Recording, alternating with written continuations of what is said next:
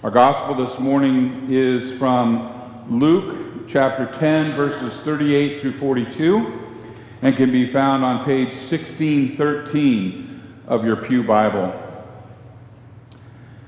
As Jesus and his disciples were on their way, he came to a village where a woman named Martha opened her home to him.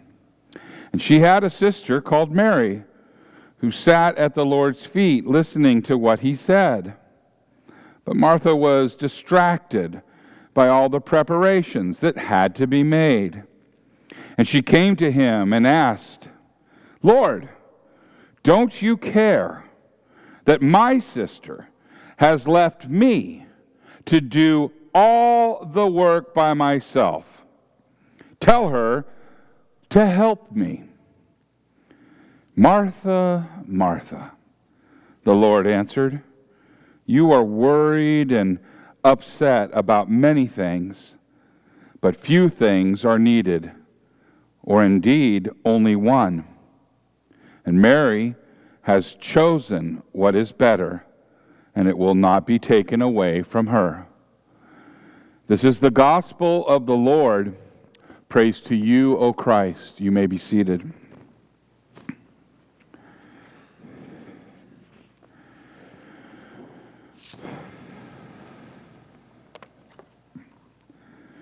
Will you pray with me? May the words of my mouth and the meditation of all of our hearts be acceptable in thy sight, O Lord, our rock and our Redeemer. Amen. In the name of Jesus. This uh, gospel this morning does not mean that it isn't important to be hospitable and it isn't demeaning. Um, one sister over the other. But it is a, a message that is for all of us, exactly how Christ feels about this topic, topic that we're about to uh, discuss. And I have to tell you that today's gospel can make a pastor, um, not this one too bad, but a little bit, uh, uncomfortable. And the reason that um, a pastor might be uncomfortable is that Jesus said something in today's gospel that makes um, some people um, miffed. I don't know if it's full on angry, but maybe, but you know, it's, it's one of those things that can pierce you. Jesus was, in a sense, he was conducting a Bible study in the home of Mary and Martha, and he said, that Bible study is the one thing necessary. He said it. You can check it out yourself. Uh, I just read it, but that's what Jesus said. And so, if there's anyone out there that's miffed at me, like I said earlier, I'm just telling you what Jesus said. So you go ahead and blame Jesus because he said the one thing needed, needful, is Bible study. So we note that Jesus did not say that Bible study was one of many important things. He did not say it was one of even a few things that are necessary. He said that Mary had chosen the one thing that was necessary. And we know that Martha invited Jesus to stay in her home, which is a good thing. And Jesus accepted the invitation. And that is also a really good thing. And then Jesus decided to have a Bible study. And Martha's sister, Mary, decided to attend. I kind of think maybe um, Mary was the little sister, and we all know, well, maybe we don't all know, but the littlest, the youngest, is always seems to get away with everything and not help. That's the way I take it. Well, the right, right there, with Jesus having Mary at his feet, that is also amazing because at the time, rabbis in the first century Israel, they did not teach women. Don't get angry with me, that's just what the history says. I know you're not, but they didn't teach women. And even so, despite the, the, the, the, the norms of the time, here is Jesus giving Mary the right to sit in on his Bible study. And so here, here is where things get tough as we read the interaction. Martha felt it was her place. it was her place, her house, to scold Jesus and to, in a sense, attack Mary for attending Bible study. She literally interrupted Jesus and criticized him for not telling Mary to get out of the Bible study. And you can read that again at your own leisure. I emphasis added for me, but Martha said to the Lord, Lord, do you not care that my sister has left me to serve alone? Tell her to help me. I mean, that's pretty brassy, telling the Lord. Martha's literally scolding Jesus. And then she tried to boss him around. It's there. You heard it. You can read it yourself. I'm not making this up. That is what today's reading from the gospel really says. And the fact is that not much has changed down through the centuries. I have been a member of a few congregations during my life. And in every case, there were people who took the teaching in today's gospel to heart. And these people regularly studied the Bible with their pastor and other members of the congregation. And there were people who chose not to be in Bible study. And I'm not talking about those people that uh, could not come because of their health or jobs or other circumstances beyond their control. I'm, I'm talking about the people that, I'm going to look up here. I'm talking about the people who are perfectly able to come and to study God's Word. And they simply stayed away. And I suppose that we shouldn't really be surprised when people who do not attend Bible study when they complain or criticize.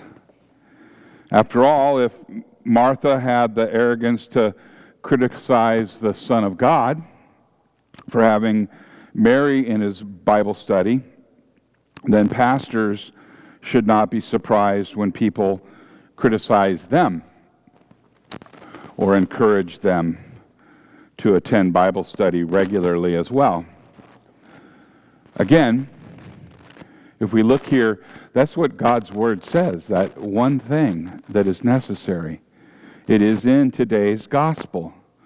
And you, you, you Bible scholars out there, knew that story before I, I stated it. You knew what the, was said, and you know and agree that Mary had chosen the one thing, the one thing that is necessary.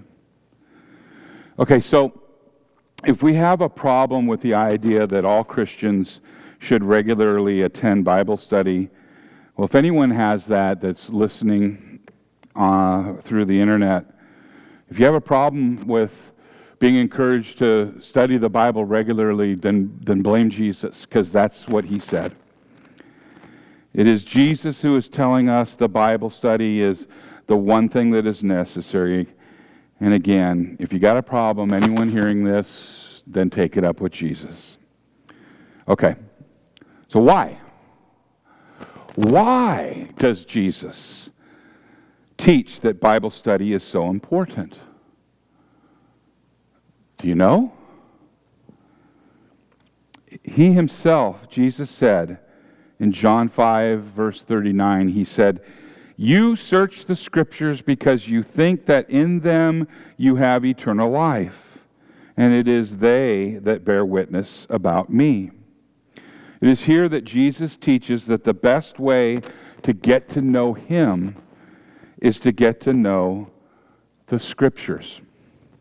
And when Jesus prayed for his disciples, he also prayed for those who would come to faith through their message. Jesus prayed, in John 17 20, I do not ask for these only, but also for those who will believe in me through their word. The Apostle Paul, he wrote in Romans 10 17, faith. Faith comes from hearing, and hearing the word of Christ. The word is powerful. The Holy Spirit inspired the apostle Peter to write this and in 1 Peter chapter 1 verse 23 he said, "You have been born again, not of perishable seed, but of imperishable, through the living and abiding word of God." These verses and others like them teach that the Holy Spirit works through the Word of God.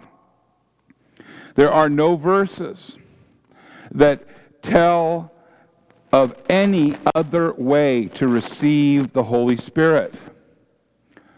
The only promise God gives concerning the work of the Holy Spirit is in connection with God's Word, the Bible. The Bible is not like other books. Most books exist merely to transmit information. Even works of fiction are just as artfully designed. They're an artfully designed collection of the words and action and or thoughts of fictional characters and places. However, the Bible is not like that. That is to say, God's Word actually transmits its topic. The Bible transmits information like other books. That is true. And it tells us that the Son of God took on human flesh, that in the womb of the Virgin Mary and became a man named Jesus. It tells us that Jesus lived a perfect life of service to the people in his life. It tells us that although he lived a perfect life, the authorities arrested him and they found him guilty uh, uh, on false charges based on lies. And it tells us that these corrupt authorities managed to get the Son of God tortured and sentenced to death by crucifixion. The Bible does indeed tell us that when Jesus hung on the cross and died, that he satisfied God's wrath against all of our sins. And the Bible also tells us that Jesus did not remain in the tomb, but rose bodily, never to die again. The Bible tells us that Jesus ascended into heaven and that he will return on the last day to judge all people. These are the facts that the Bible transmits to us. However, unlike other books, the Bible does not stop right there. It is the Word of God. And the Holy Spirit has promised to work in, with, and through God's Word. And because the Holy Spirit has promised to work with God's Word, God's Word does not just tell us about Jesus. God's Word actually is Jesus, transmitted to us by the Holy Spirit through the Word. God's Word does not tell us about forgiveness. God's word actually is forgiveness, transmitted to us by the Holy Spirit. Stay with me. God's word actually is salvation transmitted to us. God's word actually is eternal life transmitted to us the Word of God is at work. That is what it means that the Word of God is a means of grace. You've heard me say that. The Word of God is the way God actually gives himself to us.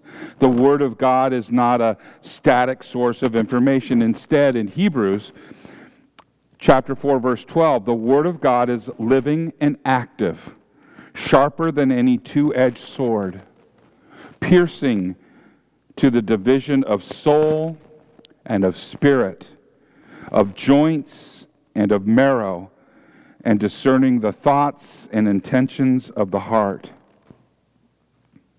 You see, we are not able.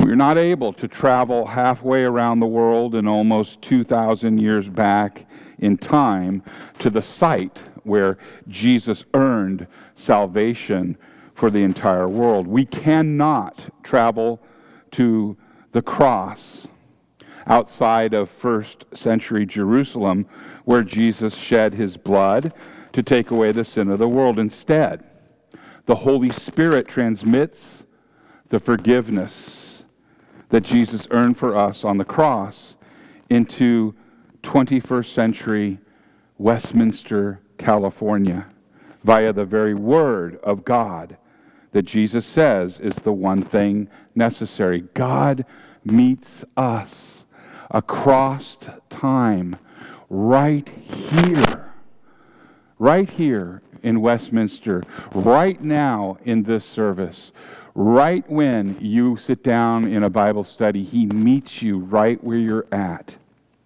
And we should not be surprised at this, for Genesis chapter 1 tells us that God created the wor- world by the power of His Word. He spoke, oh boy, He spoke us into existence. He spoke the world into existence.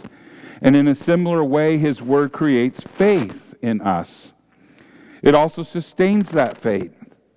As the Holy Spirit inspired Paul to write this in Romans 1:16, I am not ashamed of the gospel, Paul wrote, for it is the power of God for salvation to everyone who believes, to first the Jew and also to the Greek. If the Word of God is indeed that powerful, if the Word of God really is the means by which the Holy Spirit actually gives salvation to us, if, as Jesus says, the Word of God is necessary, the one thing necessary, then we would expect Christians to ask questions like this. Hey, Pastor, is there any way that we can have some sort of a Bible study more than once a week? If Christians really believed that Jesus said what he said about the Word of God being the one thing necessary, then congregations would drive their pastors into a happy exhaustion as they taught class after class after class, feeding their members on good food, the good food of God's Word. Christians would look forward to retirement because they could attend an extra Bible study or two during every week. And the simple fact is this that God delivers his blessings through his word. And when Jesus says Bible study is the one thing necessary, he is teaching Martha, Mary, and us that God delivers his blessing through his word. And God delivers himself through his word. And so when I or anyone else encourages you to attend Bible study, we are only encouraging you to receive more of God's blessing. We are only encouraging you to get more of God's power, more of God's forgiveness, more of God's salvation. We are encouraging you to get more of the God who took on human flesh and sacrificed himself for your eternal life. God's word has only benefits for those who are in Christ. There, um, there is a theological term that applies to God's gospel. And, and that, that term is a gospel imperative. Gospel imperative. And a gospel imperative is something that sounds like a command, but it's really something that we already want to do. It's just, it's just part of who we are. And if I gave you an example, um, a hungry family, imagine, is milling around the house. And they're wondering what's going on and when they're going to get fed for about five, 45 minutes or something to eat. And then finally, the person cooking says, Come and get it. Strictly speaking, this is a, a command come and get it. And almost never, unless they're playing a video game, almost never does one say, ah, oh, man, do I got to eat now? Instead, they immediately comply with the orders of the head cook. They come and they get it, not because of the order, but because they're hungry. So, in the same way, in the same way, with Bible study, our spirits are hungry. God feeds us through His Word. It is the means by which Jesus reveals Himself to us, and He showers us with His gifts. And we passively receive His blessing as He serves us.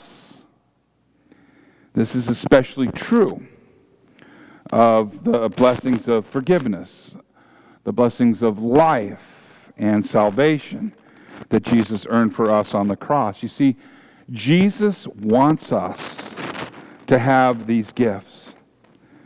And that is the reason that he taught that his word is the one thing that you need, the one thing that is necessary. The Son of God has prepared the meal. The Son of God has said, Come and get it. And the hungry souls come and get forgiveness. The hungry souls come and get salvation. The hungry souls come and get eternal life. In the name of Jesus, amen.